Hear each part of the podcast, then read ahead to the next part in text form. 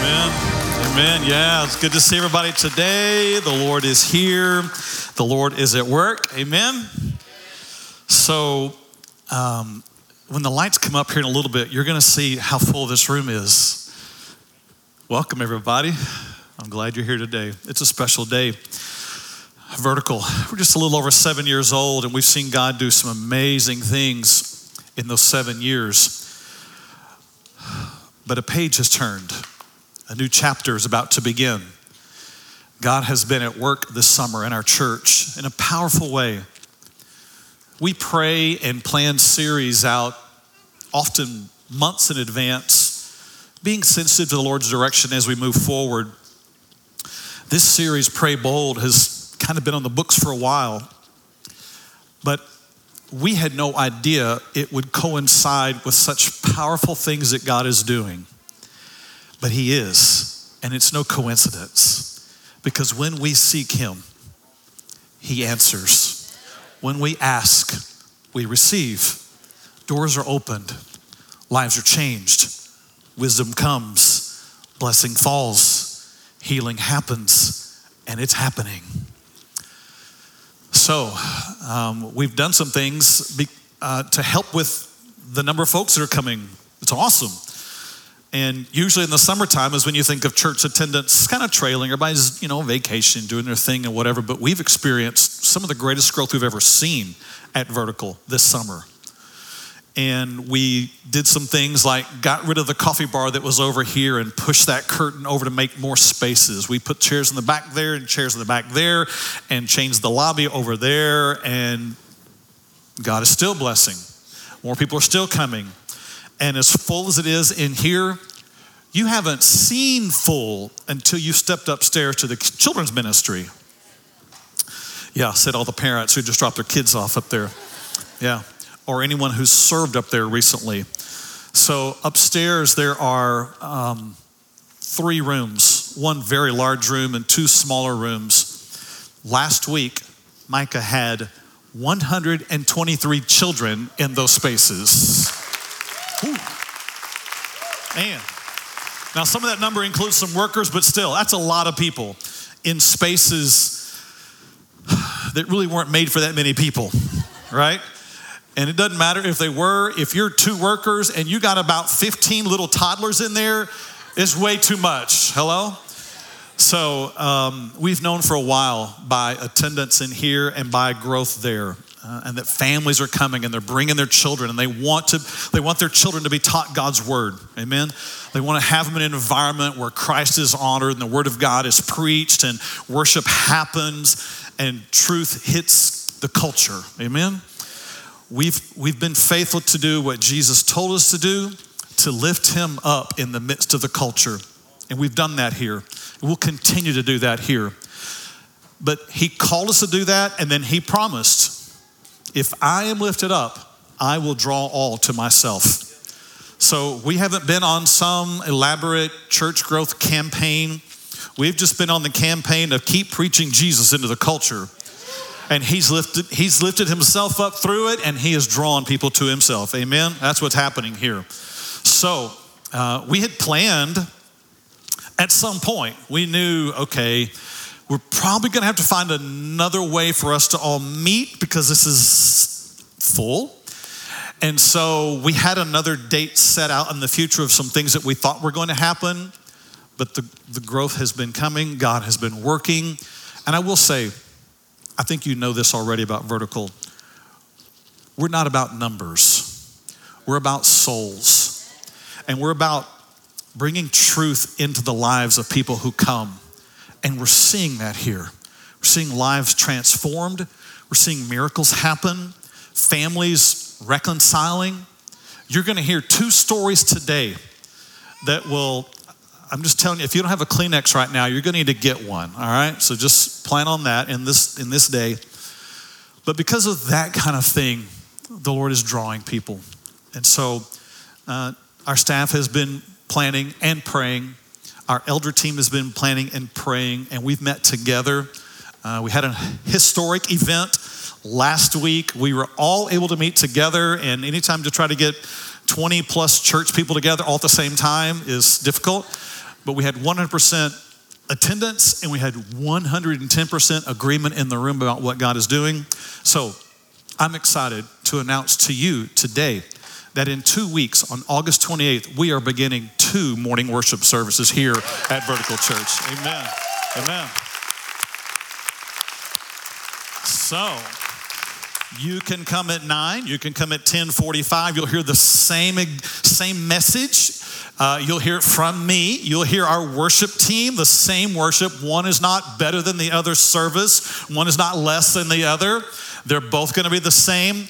And here's, here's part of the beauty of that it will allow for more room for us to invite friends and family to come. See what God's doing? Amen. Allows us to grow. And it allows us to be able to have smaller classes upstairs in our kids' ministry in each of the hours. Amen. It allows us to have workers that don't have to miss a worship service. Amen. And we are excited because we believe we're going to get from this almost like an old school Sunday school format where you will have a K4, K5 teacher that your child will have every week, and it's the same teacher. So you're not just going to a class where the K4 through fourth grade are all together with some folks teaching, trying to hit all those age levels, but you'll have a teacher who is in a room with a smaller age grouping and a smaller number of students and be able to pour themselves out to those children and still be able to come to a worship service on that day. Amen. Amen. So uh, we're excited about this. Um, we believe there's more there's deeper ministry that happens on so many levels, but especially in our children's ministry. So uh, you'll probably not believe me when I say this, but right now it takes 40 plus different volunteers every month to make children's ministry happen. 40 plus different volunteers. In this new arrangement, and you're going to scratch your head for the rest of the day about this, it only takes 22 total to make children's ministry work. I told you you'll be scratching your head for a while. Please just park that out of your head for a little bit because you won't want to miss what happens to the rest of this service. Don't get your calculator out and paper and start drawing all that stuff. We've done the math, we've talked about it, we've put it in front of a lot of people. It's true. And Micah, most of all, says, yes, please. So that's the exciting announcement. Look, there is so much more, even that I am excited to tell you about, but you're going to have to come back next week for that. Man, you think that was exciting? You just wait till you hear next week what happens. There's more that's coming. And I'll tell you up front next Sunday, we will end the service with us all going outside, circling the building, and praying for God's presence and blessing upon this place. Amen? Again, who, we couldn't have known what all was going to happen, but God did. God sovereignly arranged it. He responds when we pray. This is part of His purpose. So um, let's move on today into our message because we want to continue our series on Pray Bold. And it's such a, a fascinating thing that God has done. As we said, God can do what He wants, when He wants, however He wants, but He has chosen to limit what He does to us praying and asking for it. He could do it without us, but He's chosen to limit Himself to waiting for us to pray. And I know there's so many things that we are attempting to undo in our own minds and hearts. We're ch- attempting to pull down some strongholds. Here's one of the strongholds we've, we've been, I think we've pulled down already if you've been here. The idea, the suggestion, the lie from the enemy, the agreement that many of us have made that says, God's gonna do what he's gonna do anyway. What difference will it make if I pray?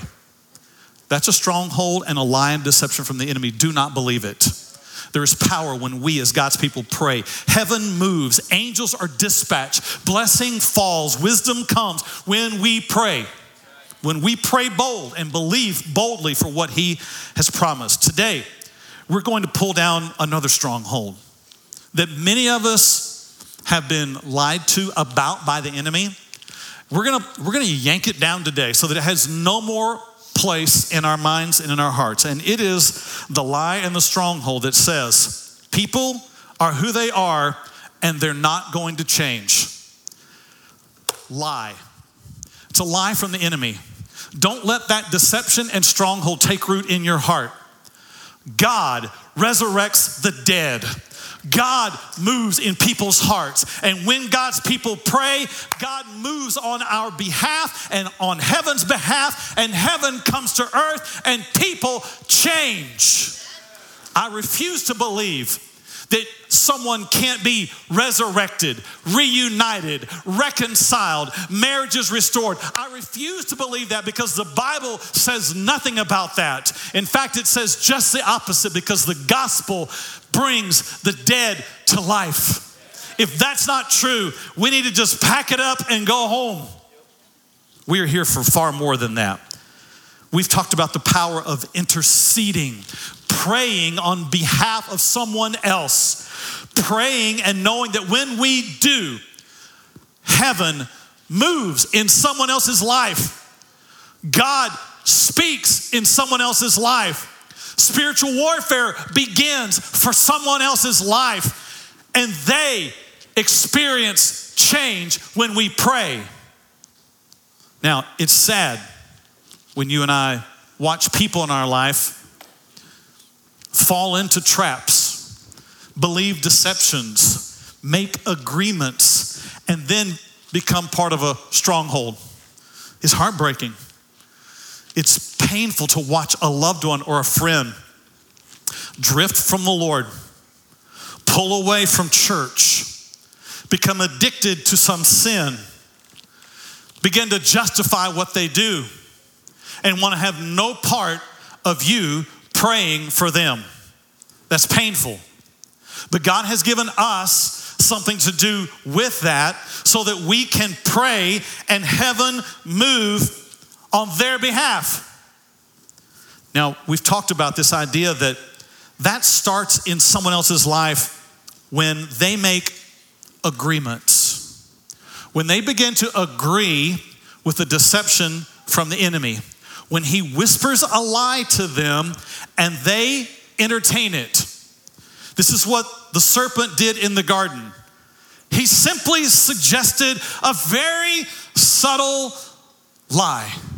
Has God indeed really said?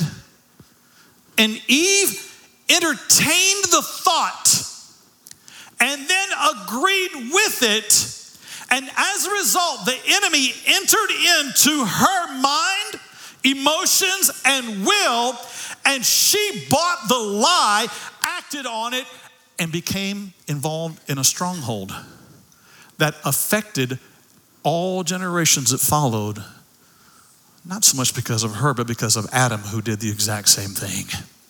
And he believed the lie and he acted on it.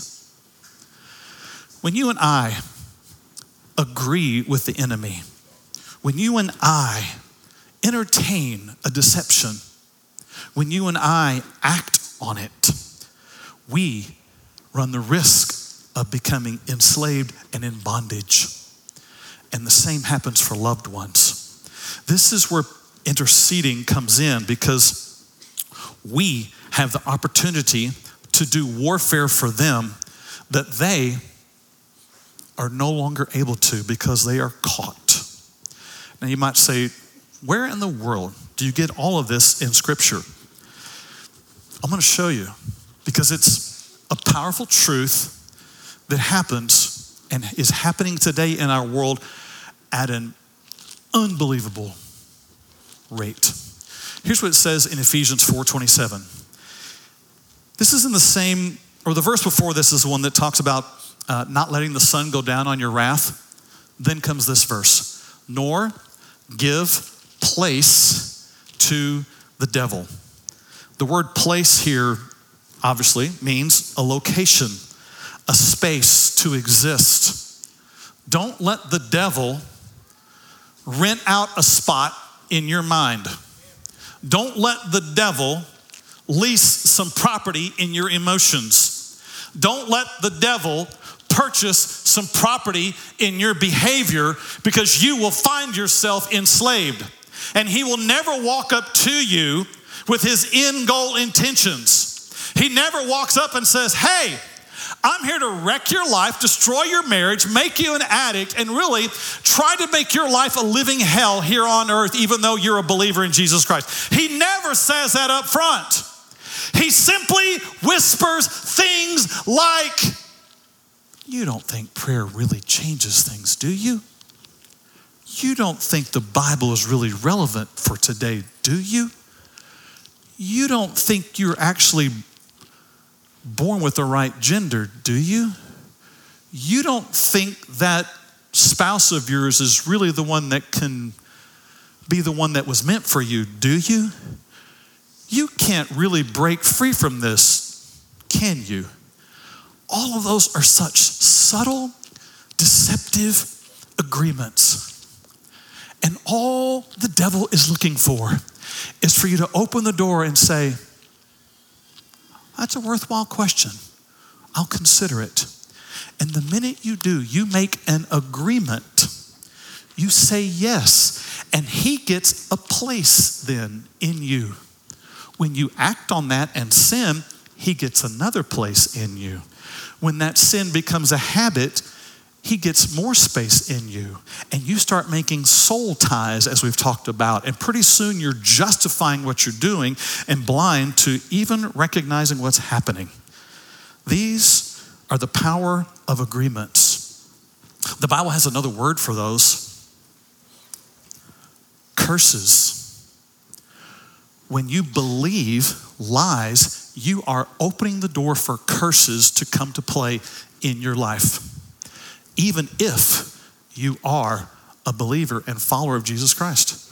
This was written to followers of Jesus Christ. This was written to the church in Ephesus. This applies to us today. Don't give space to the devil. Don't make an agreement with him. Don't enact curses in your life. But what do you do when it's a loved one? What do you do when all you can do is sit back and watch? What do you do then? Great question. Our message today, the title, Pray Bold to Set Loved Ones Free. We believe we can do this because of what Jesus said in Matthew 18. Jesus said, I say to you that if two of you agree on earth concerning anything they ask, it will be done for them by my Father in heaven we're going to learn how to make some agreements with God and break some agreements that other folks have made. Amen? You and I have a place for all that angst within us to go that we have for that loved one, for that child, that parent, that aunt, uncle, friend, relative, whoever. There's a, there's a place for all your angst to go, and it is in interceding for them. Turn your Bible to Acts chapter 12.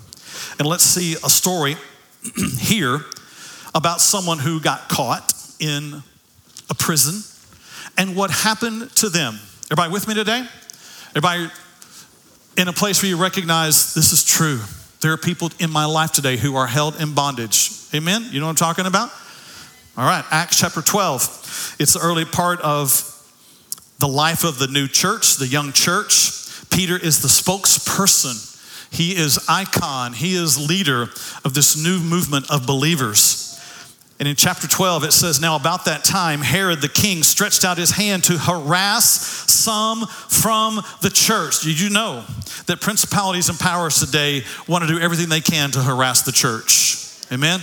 If they can't have us, they want to have us harassed. They want to distract, they want to make it difficult. They want to destroy the work. They can't ultimately destroy it because the gates of hell will not prevail against the church that stands on Jesus Christ. Amen. But the enemy wants to do all he can to harass the church, to defeat the church, to make some agreements that say, what difference is it going to make anyway? What difference would it make if we prayed? What difference would it make if we gathered? What difference would it make? The enemy's too great. What difference would it make? What difference would it make? Those are agreements that the enemy is wanting us to make today, and I refuse to make any of those agreements today. Amen. Verse 2 Herod killed James, the brother of John, with the sword. Hmm. That's one way of harassing. Take one of the leaders out of play. Create some fear. Create some uncertainty about whether this is a right move anymore. Verse 3 And because he saw that it pleased the Jews, he proceeded further to seize Peter also. Herod found a way to harass, Herod found a way to intimidate.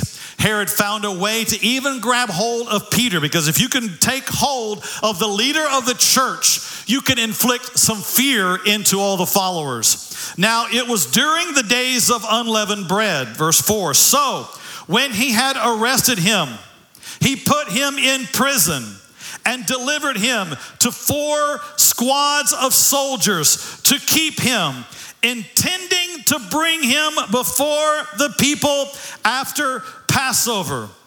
Wow, that is some bad dude. So threatening to Herod that he would arrest him, put him in prison, have four squads of soldiers who would be assigned to him and keep him, and then intending to bring him before the people after Passover. Herod was going to take Peter and bring him before the people after their festivals in order to say, Here he is, the one who's brought you so much pain, the one that you have wanted to hunt down like you did Jesus. Here's their leader. You choose now, and they were going to choose, Herod believed, to have Peter killed. And this would have brought great harassment upon the church and a potential end. That Peter is here and imprisoned. You know, this is what the enemy wants to do. Verse 5 tells us, therefore, Peter was kept in prison. He was held there. The days weren't long before he would be brought before the people. And the question of his life would be in the balance. This is what the enemy ultimately wants to do.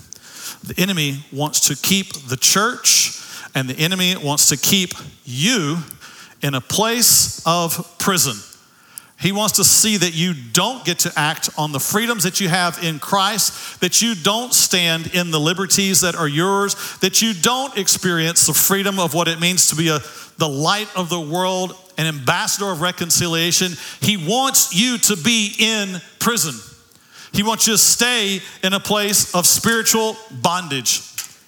Today, we're going to talk about what it looks like to be in spiritual prison. Because you and I, we all have family member, loved one, a friend, someone who is caught. Peter's situation here is going to picture to us what that looks like, but I want to define for what it looks like to begin with today, what it looks like to be in spiritual prison because this is what the enemy wants for you. And I'll give you some indicators of what it looks like when you're in prison. Number one, you are in isolation. This is a favorite tactic of the enemy. This is what made COVID so difficult because it isolated us away from one another. And when you and I are isolated away from one another, we can't be an encouragement to one another. And if we're isolated away from one another, then we can't see the power of God at work in one another. If you and I are isolated away from one another, then I can't hear you and see you praying for me on my behalf. If we're isolated away from one another, then I can't gather with the church as we are commanded to do in Scripture and worship together. I can't lift up the name of Jesus together. I can't see his power demonstrated together. And the enemy wants to isolate us. When you feel the pressure to be isolated away from the church. Recognize that as a plot from the enemy. The last thing he wants you to do is to be right here, gather with God's people and getting teaching and encouragement and worship and see God move. He wants to keep you isolated. So, all of those struggles and temptations that make you even think, what business do I have going to church? I'm not doing so well right now. I think I'll just stay home. That's an agreement and a lie from the enemy that he wants you to make. That somehow being at the church is predicated on you having your life together first. Look, we're not here because we're perfect people. We're here because we are redeemed people seeking the Lord Jesus Christ in our life. Amen? Amen. And the enemy wants to isolate you and I away from one another. He wants to isolate you in your pain. He wants to isolate you in your struggles. He wants to isolate you so that you can't talk to anybody else about what's going on. He don't want you to, to say, here's what I need you to pray for me about. Here's where I am. He don't want you to crack your soul wide open to someone else and see God move in your life. He wants you to stay isolated. Don't let him put you in a prison. Peter was in prison. He was kept in prison. He was isolated away from the other believers. He was alone. This is what the enemy wants to do isolate and keep you alone. Spiritual prison also brings you to a place where you are stuck. A pen's dripping again. Stuck. You can't move. We're about to read in this passage where Peter is going to be chained up between these guards. He will not be able to move. He won't be able to go anywhere, do anything. He won't be able to see the light of day. He won't have any hope for the future. He is going to be stuck. And the enemy wants to put you and I in places of spiritual imprisonment where we are stuck and we think, I failed too much, too greatly, it can't be changed. My situation's too impossible, it can't be changed. Stuck.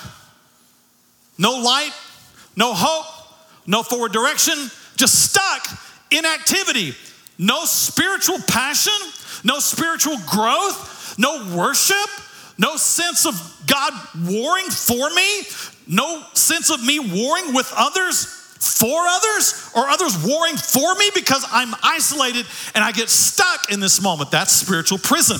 Living in a place of defeat. Living in a place where he, he, he, he gave you some agreements to make and you acted on them. You bought into them. And now you're addicted. You can't get away from it. You do this thing, whatever your thing is, and he's got you hooked. He's got you enslaved. He's got you in defeat. He's got you thinking there's no way you could ever get out of this situation. This is such a deceptive ploy of the enemy isolate you, pull you to a place where you can't talk to anybody else, get you to a place where you're absolutely stuck, and then get you to a place where you just live in the defeat. And all you can focus on is how many times you've failed more than God working in your life and moving forward. Peter is in a prison. And spiritual prison also will get you to a place where you are hopeless where you have no sense of this will get better. God's moving.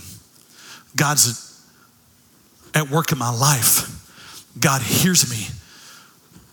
God is changing me. Faith is growing in me.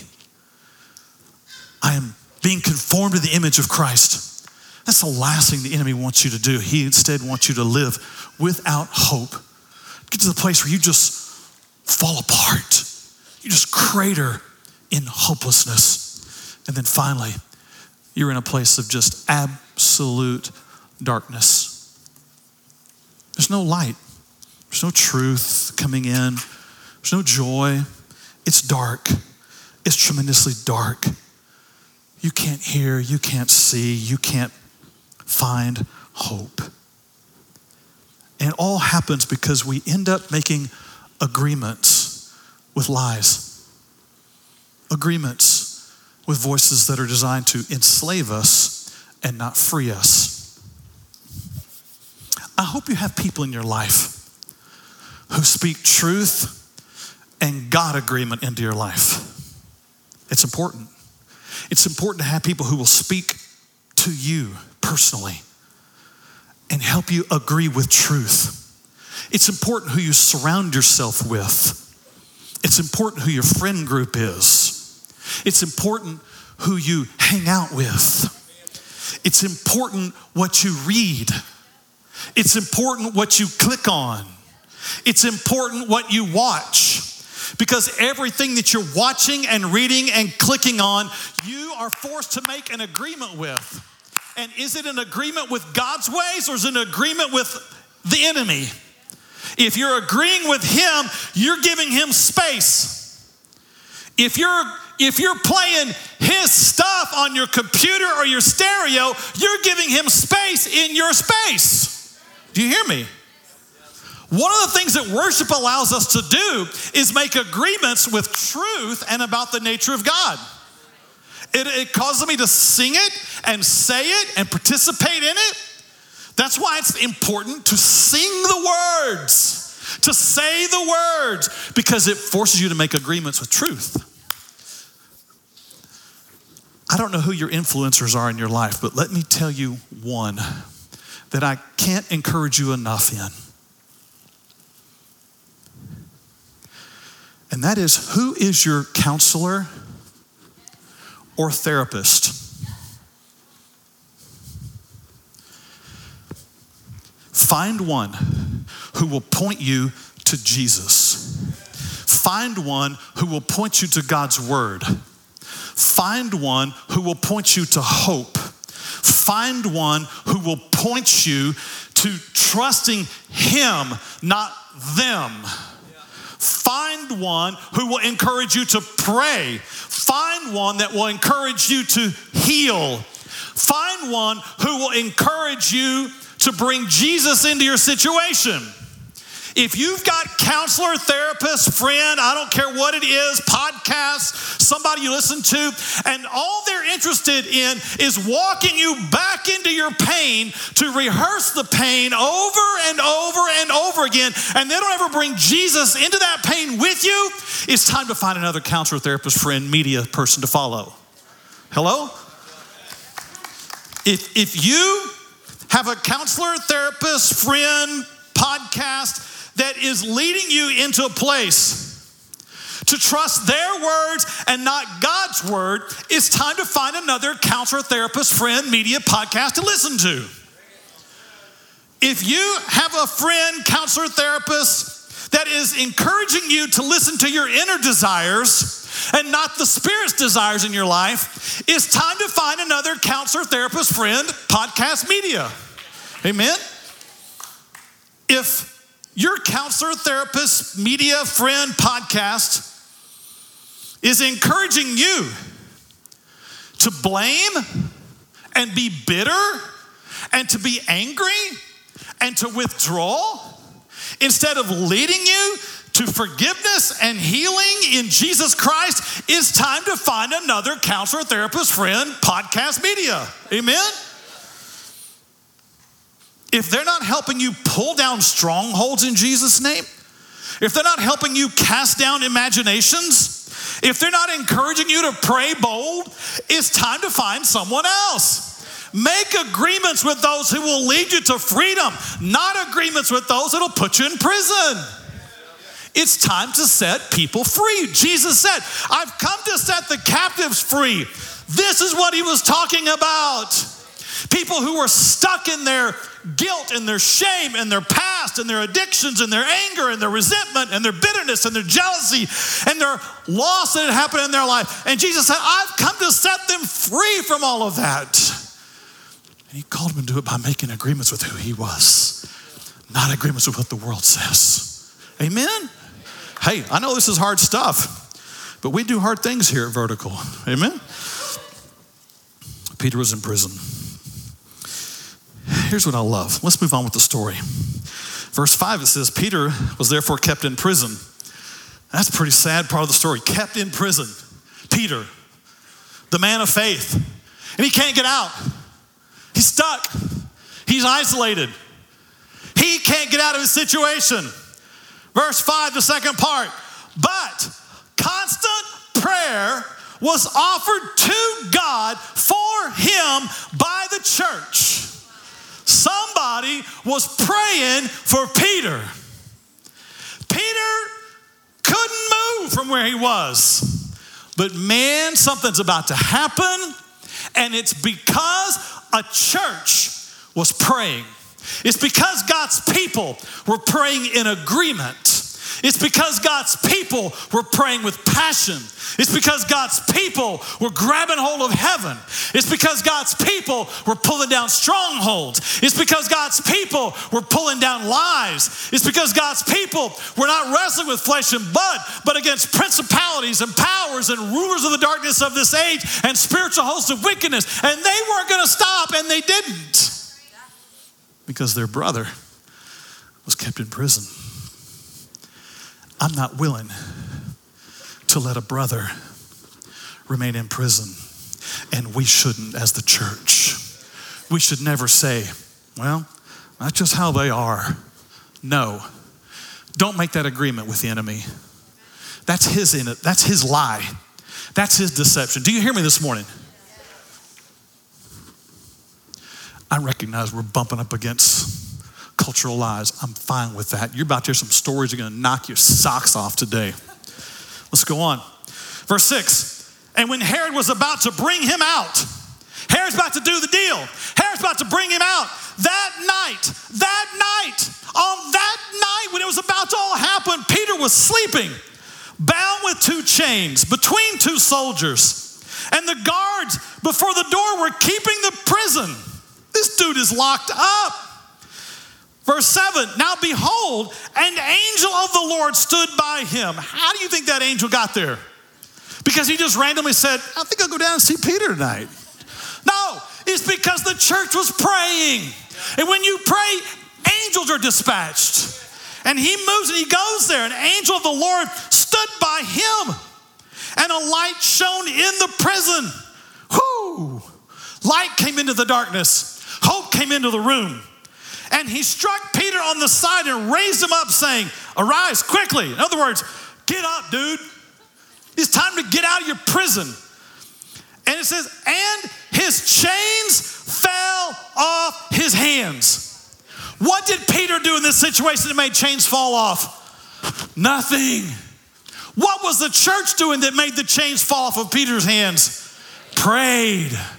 Whew, I'm telling you, when God's people pray bold, heaven moves and chains fall off. Don't think that people are who they are and that's the way they're always going to be. Verse 8 uh, the angel said to him, Gird yourself, tie on your sandals. So he did. And he said to him, Put on your garment and follow me. So he went out. Yeah, that's right. Peter was probably laying there naked. This dude's in prison. He doesn't need anything and they don't want him going anywhere. Verse 9 So he went out and followed him and did not know that what was done by the angel was real, but thought he was seeing a vision. It's tough. Peter's locked up between some guys, he's chained, the door's closed, it's dark. An angel shows up, lights up the room. He gets direction from God about what to do is able to get his clothes, the chains fall off, he gets dressed, puts on his sandals, walks out the door, and nothing's mentioned about those guards. Because God blinded their eyes. God held them captive. God bound them because a church was praying. There's power when you and I pray in agreement. He thought he was seeing a vision. Peter's thinking he's having a dream. Verse 10 When they were past the first and second guard post, they came to the iron gate that leads to the city, which opened to them of its own accord. Doors open when the church prays. Don't say it's impossible. Don't say it can't be done. If you're going to say that, say next, but God can do the impossible. Amen? Don't believe the lie. Don't make the agreement that people are who they are and they'll never change. Wrong. God changed Peter. God changed Peter's circumstances. God freed him because the church was praying. Mm, mm, mm, mm. uh, verse 10 so the gate opened him of its own accord, and they went out and went down one street, and immediately the angel departed from him. The angel said, Well, my work here's done. Time to get back. Verse 11, and when Peter had come to himself, he said, oh, Now I know for certain that the Lord has sent his angel and has delivered me from the hand of Herod and from all the expectation of the Jewish people. All of a sudden, Peter's eyes were opened. God had moved. God had changed his circumstances. God had worked powerfully in his life when he didn't think there was any way out, when he thought this was the end, when he thought he was bound and in prison. The church was praying. Nobody gets free from their bondage and their stronghold until someone else is praying for them. And not just one, but two or more. And depending upon how strong the stronghold is, you got to get more people involved. People who will agree with you, people who will go to war with you, people who will pull down strongholds. Amen? Hey, are you learning something this morning? I am. Amen. This is what God intends for us to do as a church. Look, we're not here this morning just because we want to have a fluffy Sunday morning good old time. We're here this morning because we are an army of soldiers who've been called together by the Lord. We're here to do battle. We're here to cry out to God and see some captives set free. We're here to do some damage against strongholds today. We're here to pull down some things that are holding people captive, even in our area. People who are in bondage to addictions, people who are in bondage to hopelessness in their life, people who are thinking that God is irrelevant and doesn't matter and prayer ain't gonna change anything. Wrong. Those are lies that the enemy has caused them to believe, and we are here as the church of Jesus Christ to set them free. Amen? Now, let's get to some story time. Let's hear some real life stories of some people who have experienced this kind of stuff just recently. Our staff has obviously been talking about this for some time. We gather on every Monday morning to talk about what God is doing, how to plan and prepare. And we knew that if we were faithful, to begin to pray bold, we would see some powerful things begin to happen. And they're happening. Amen? So, let me introduce you to a member of Vertical and a family friend of ours, Rachel. Polly, would you come up and join me up here? Let's give Rachel a hand.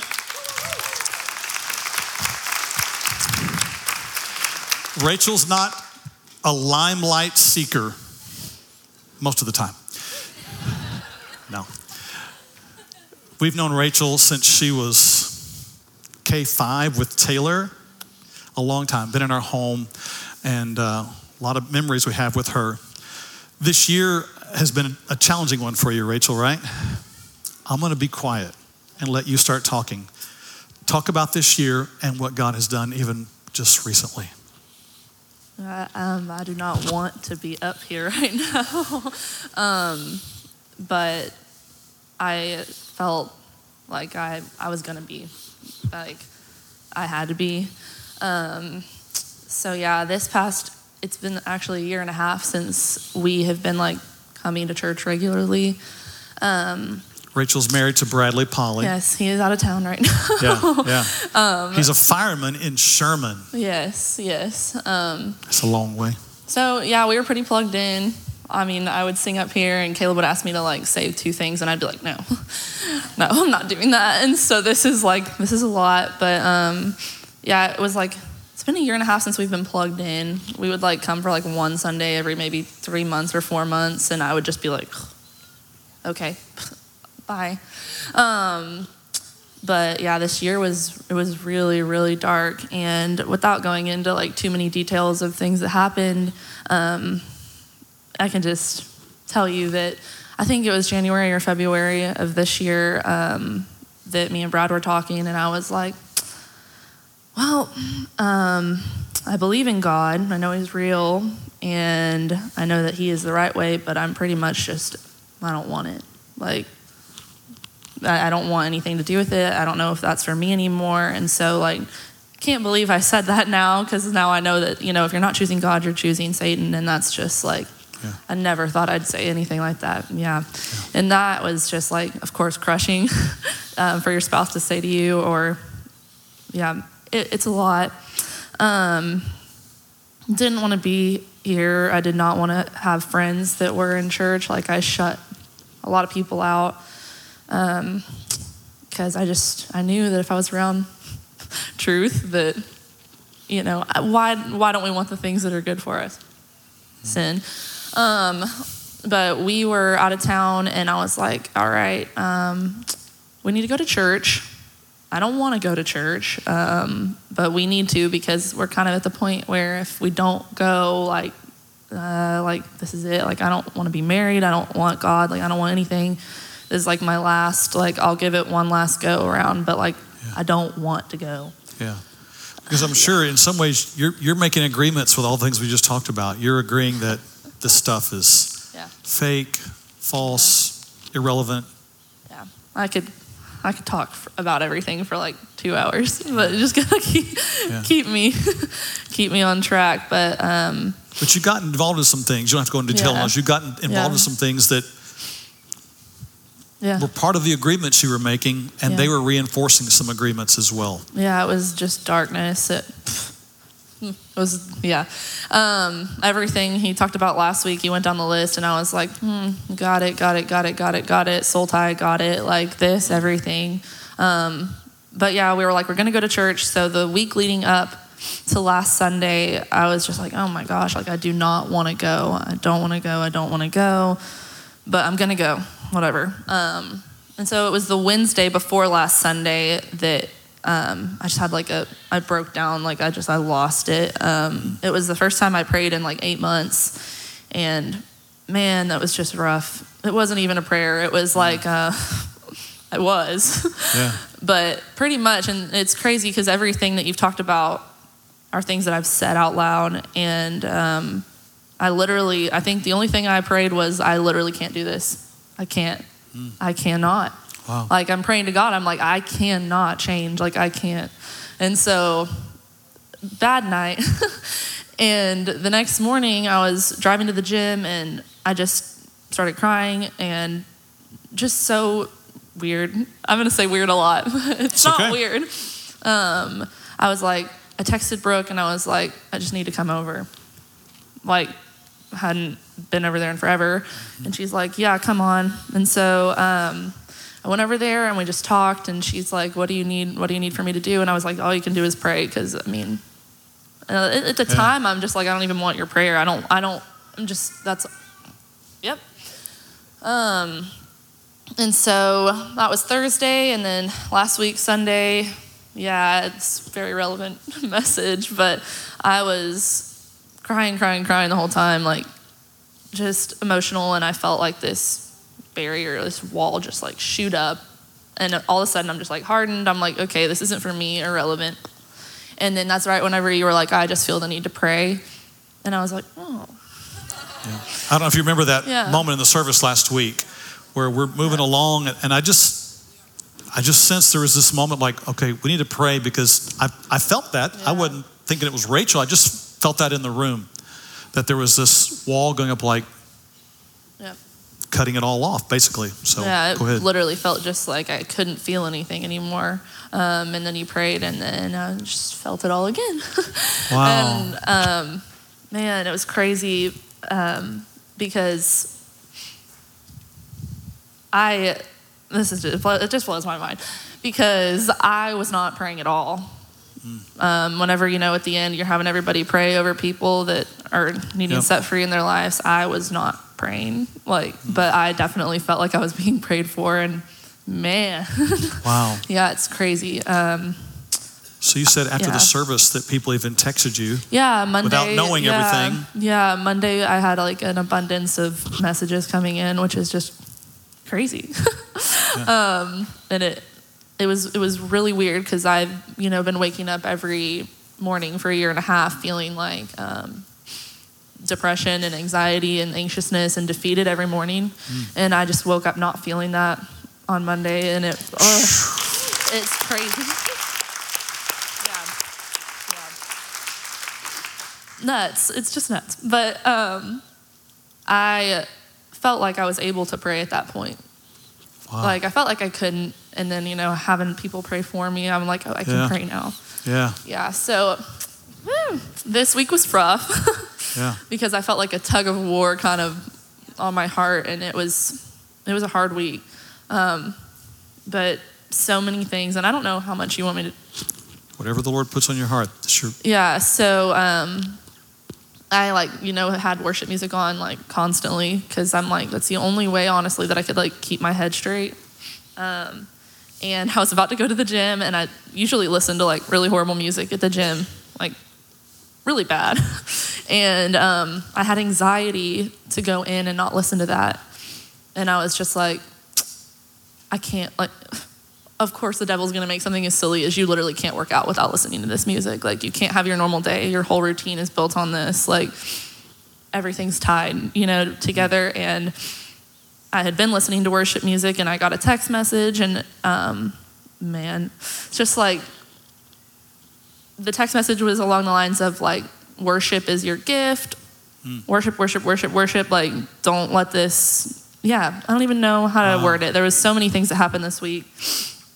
Um, and so I went in and worked out without listening to the terrible music. It was fine. So, spoiler Good. alert, it was okay. Good. Um, But No need to make agreements with all those yeah, voices. yeah, it was great. And like I could not even listen to that music this week. It made me sick when I turned it on, which is like, Amen. yeah. Amen. Yeah.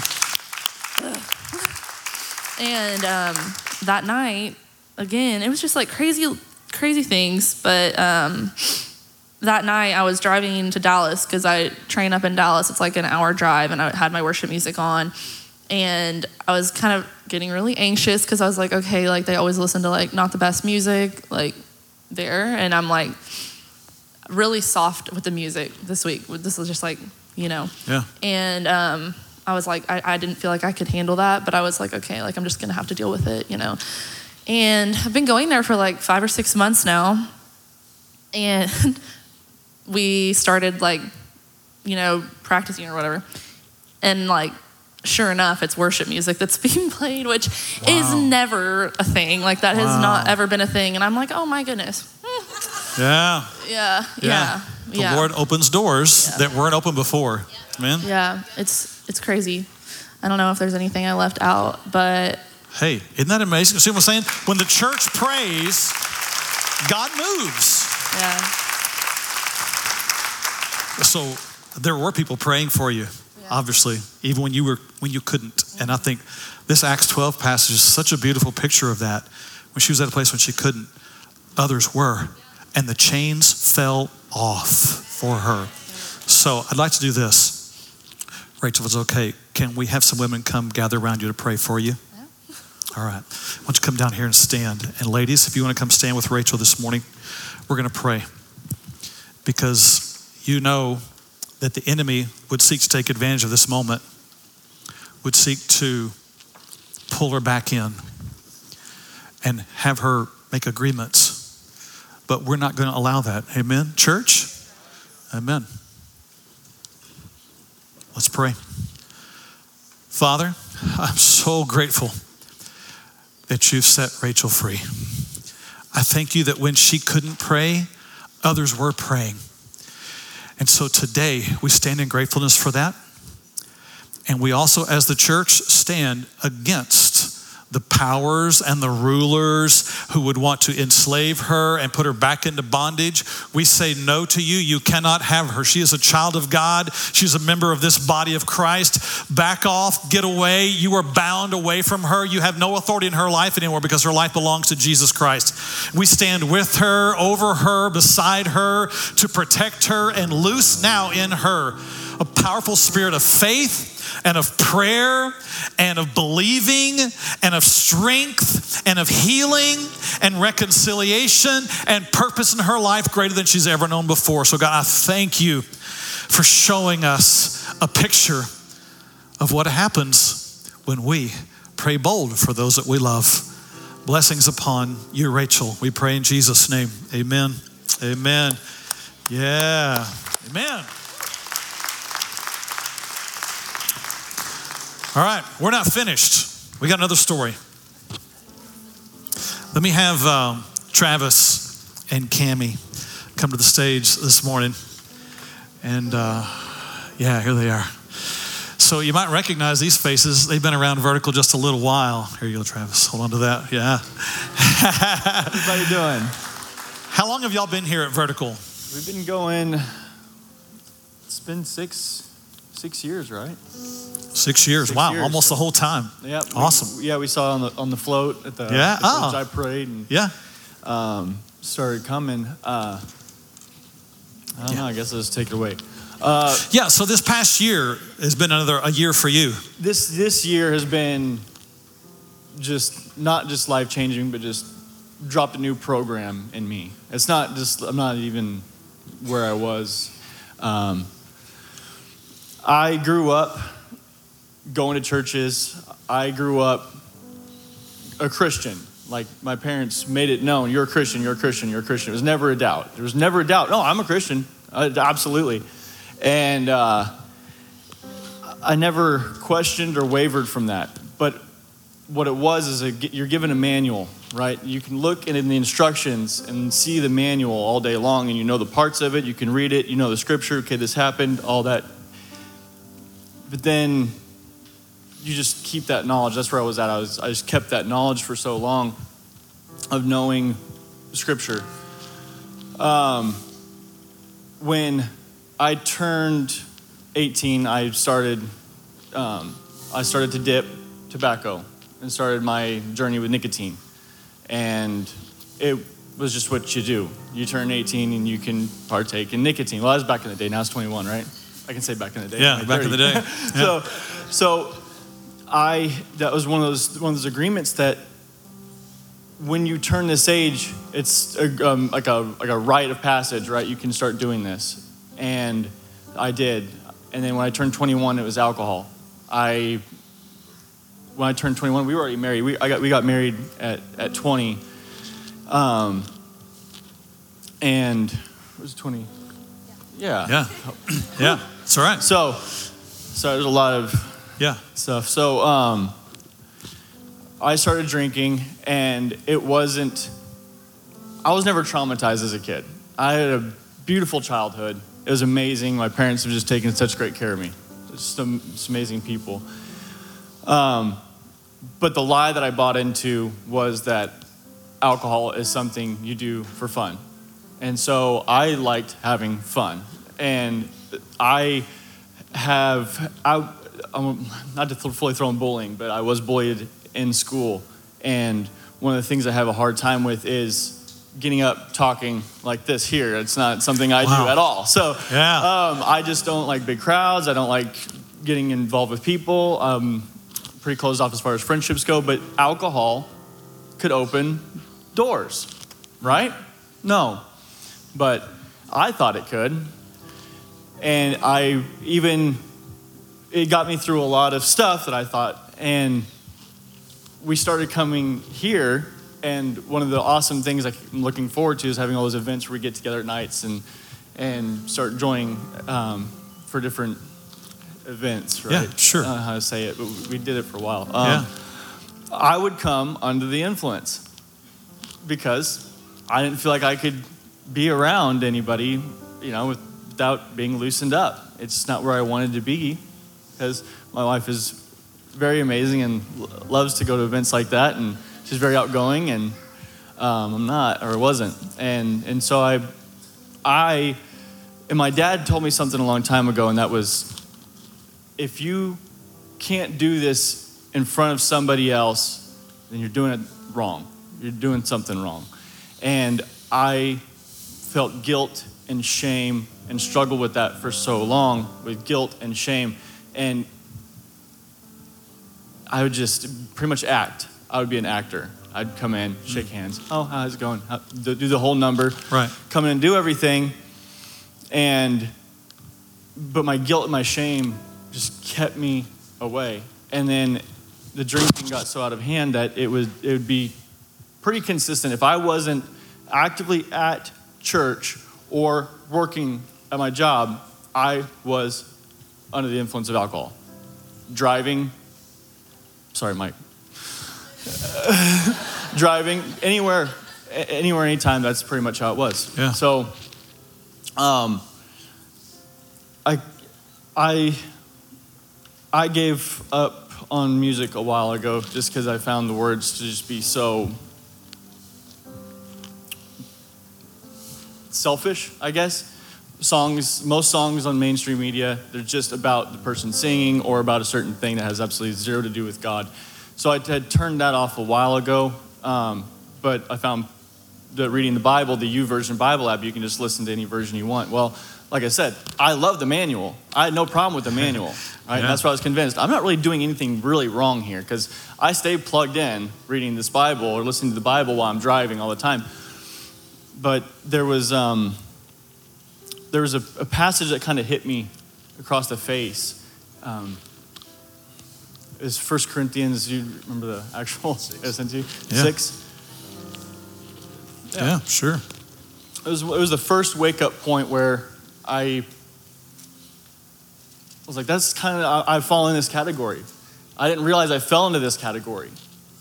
And it was, it was eye opening. There you go. Verse 91. Do you not know that the unrighteous will not inherit the kingdom of God? Do not be deceived. Neither fornicators, nor idolaters, nor adulterers, nor homosexuals, nor sodomites, nor thieves, nor covetous, nor drunkards, nor revelers, nor extortioners will inherit the kingdom of God. I had so much judgment on those other little categories. But wow, I was in that category. I was in that whole that whole deal.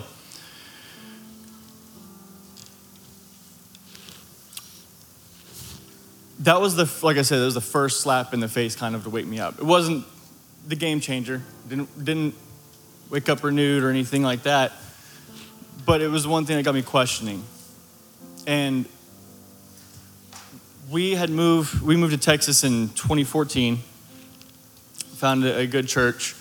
And like i said the manual you read the manual you know what's right you know what's to do right? Well that one of the things was the baptism. This church offered a water baptism at the lake. Wow it doesn't get more real than that right? At the lake it's natural waters all, all that good stuff. So following the manual i knew i needed to get baptized and i was but I camped out of the water. I didn't, didn't have a, a- a spirit settle on me. I didn't have change. There wasn't the dove, yeah. There was, uh, there was there, there- nothing changed. I continued to be me, continued walking in the same path I'd been on, and didn't get anywhere. I, I wasn't getting anywhere. And it, the drinking was getting worse throughout the years, getting worse and worse. And um, I knew, I knew that at one point there, there was going to be a time where the EMS and fire departments were going to be scraping me and my family up off the road, possibly. That I wasn't going to be able to help myself and start drinking on the job and get fired.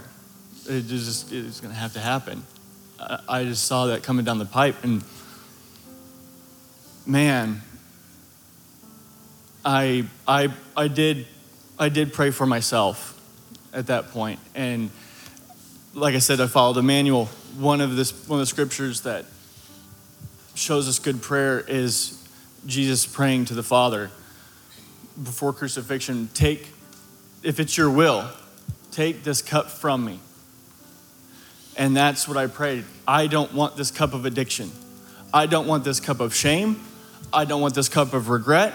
I don't want this for me. I, if it is your will, remove this from me because it is not who I want to be.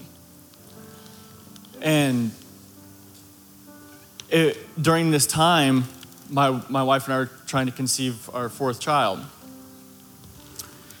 And um, You should be standing over here I near her. The truth. Um, so we were trying to conceive our fourth child, and I felt moved. Um, so choppy, sorry. So we we we did pray over her and I together prayed over the the conception and when we found out, the day we found out that she was carrying, I instantly was like, I'm, I'm gonna fast. I'm gonna fast from alcohol for nine months. Uh, I'm gonna give you five months, for nine, nine months, you're giving up your body, I'll give up something like this, right? And the, the, the beautiful thing is, um, the first month went by and I, I blinked. I had given up several times. Not given up, but fasted or tried to quit, tried to quit. And it was living hell. It was hard, super hard. Like at work, anywhere else, I'm just worried and scared that I'm not gonna have it, right? It's just the fear of not gonna have it. That was really daunting. This time around, a month went by, didn't blink. I was like, wow, that was amazing. Um, you know, I'll try nicotine. Another month went by, another month went by. This has been an easy journey. God has removed that from me. I'm at Wow. eight, eight months without alcohol, seven months without nicotine, and I, I don't and I don't mind. I don't mind, and I'm not going to drink again on earth. I'm not saying I'm quitting alcohol. In scripture, Jesus told his disciples, I will drink this again with you in the kingdom. So I don't have anxiety over that. I will drink again with the Father in the kingdom. Hmm. That's what his promise was to me.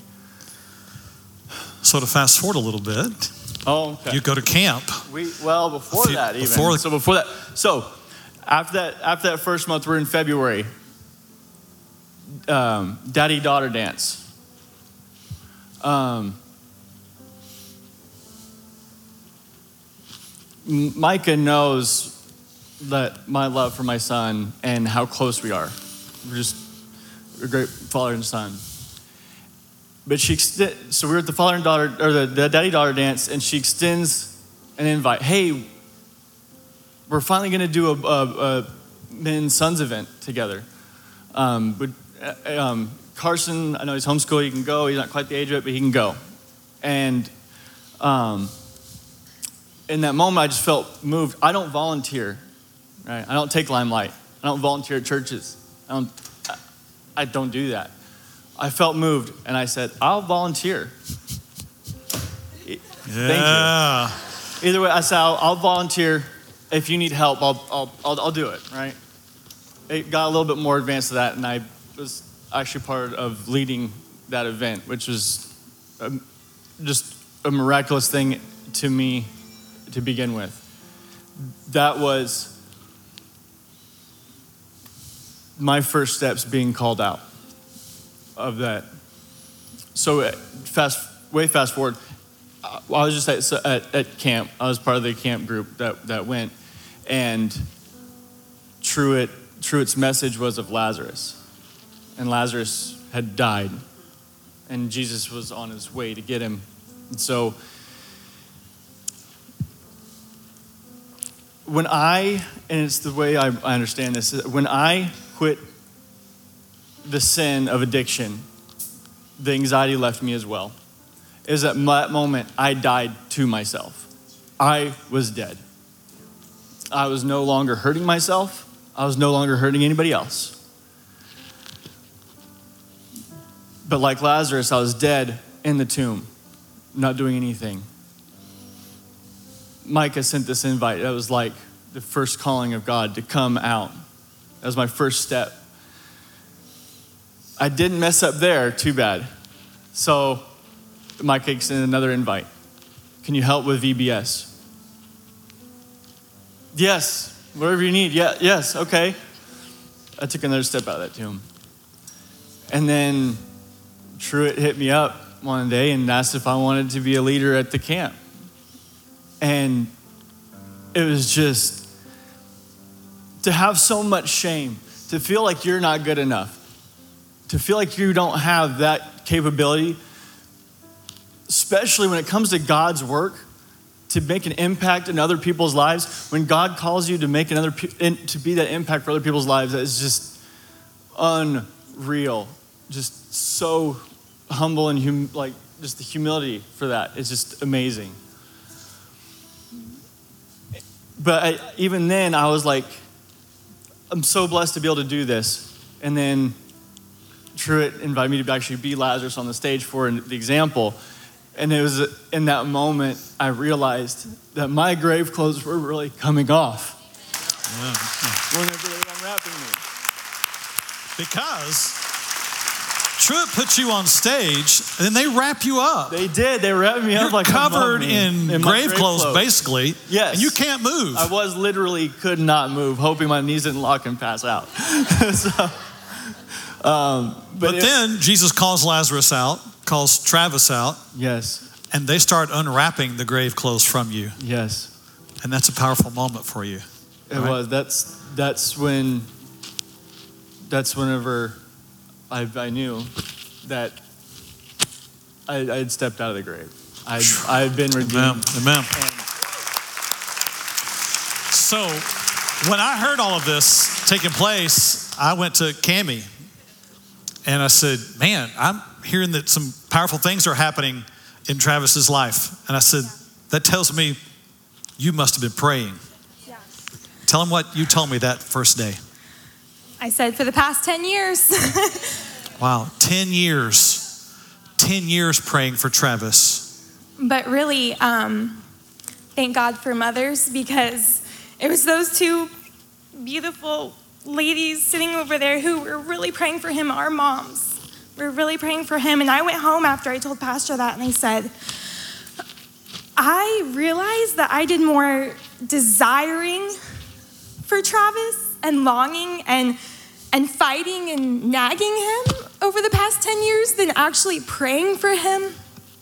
I got really caught up in raising babies, taking care of the house, and um, he was, I'm, I got used to him being gone, working 40 to 80 hours a week, and I just did my own thing, and I knew that he had a lot of anxiety on him and a lot of stress on him, and I never, I've never had a problem with anxiety, so I just chalked it up to, oh, he needs this outlet because he's so stressed. You know, his job makes him stressed, and he has that anxiety, and so he needs this alcohol. And so sometimes I wanted him to drink just so he could come home and be happy and not be upset or, or angry. And so I, I lied to myself and I just said, oh, he needs this. So I didn't think anything was wrong.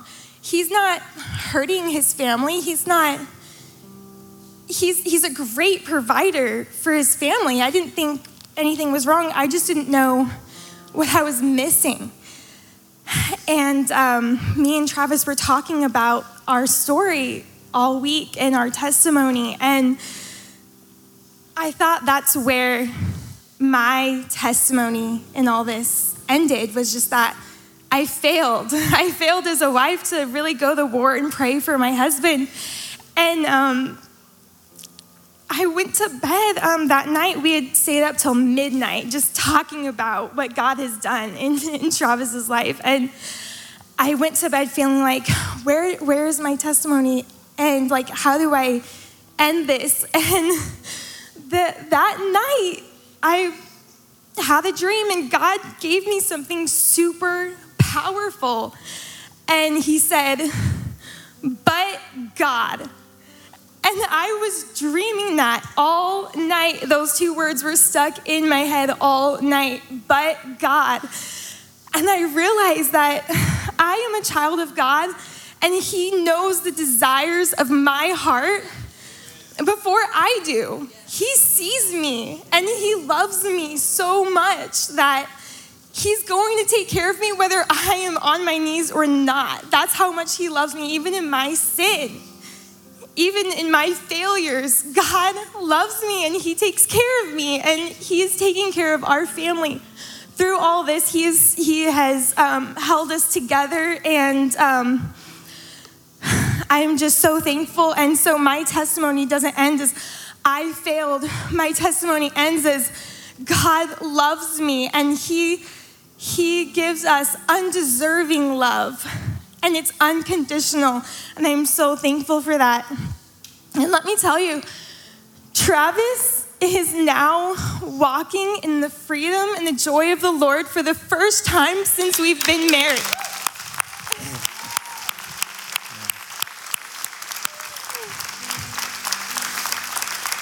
He isn't coming home angry or upset. He's not coming home with a six pack of beer. He is coming home happy and ready to talk and playing with the kids and loving us fiercely and being a spiritual leader in our home. And it has been amazing to see, and it has been life changing for our entire family. I have personally gotten closer with God. And um, I think our whole family is following suit. He's doing devotionals with our kids at night, every single night, faithfully, before they go to bed. And um, I just see the biggest godly change. He is, his anxiety is gone, his anger is gone, his addiction is gone. God has freed him. God has completely freed him, and I am, I am. He, he amazes me every single day with his actions and his responses to me he blows me away. I'm like, oh wow, I didn't expect that. I didn't expect for you to understand what I was what I'm saying. Or he's raising his hands in church during worship. He's worshiping God now. He's truly loving the Lord, and it is just so great to see. Um, I'm I'm beyond thankful. So I'm yeah, praise God. Amen. Amen. It's awesome. So while they were at camp, Travis said, Truett, you just need to go ahead and baptize me here at this pond at the camp and let's just do this. But uh, we agreed we'd wait till today where the story could be told. So Truett is going to baptize Travis. Come on.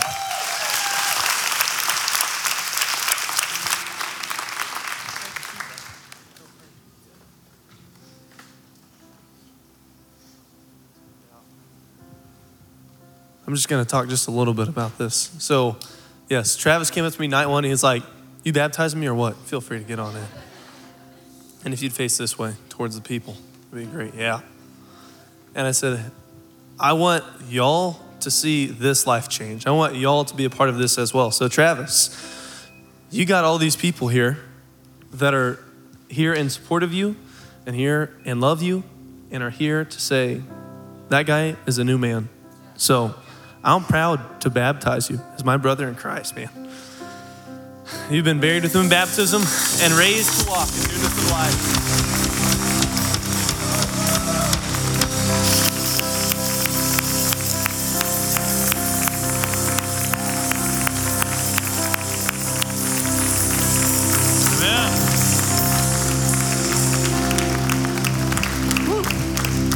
Stuff. These two guys right here have been friends for a long time. That's why you see this emotion right here.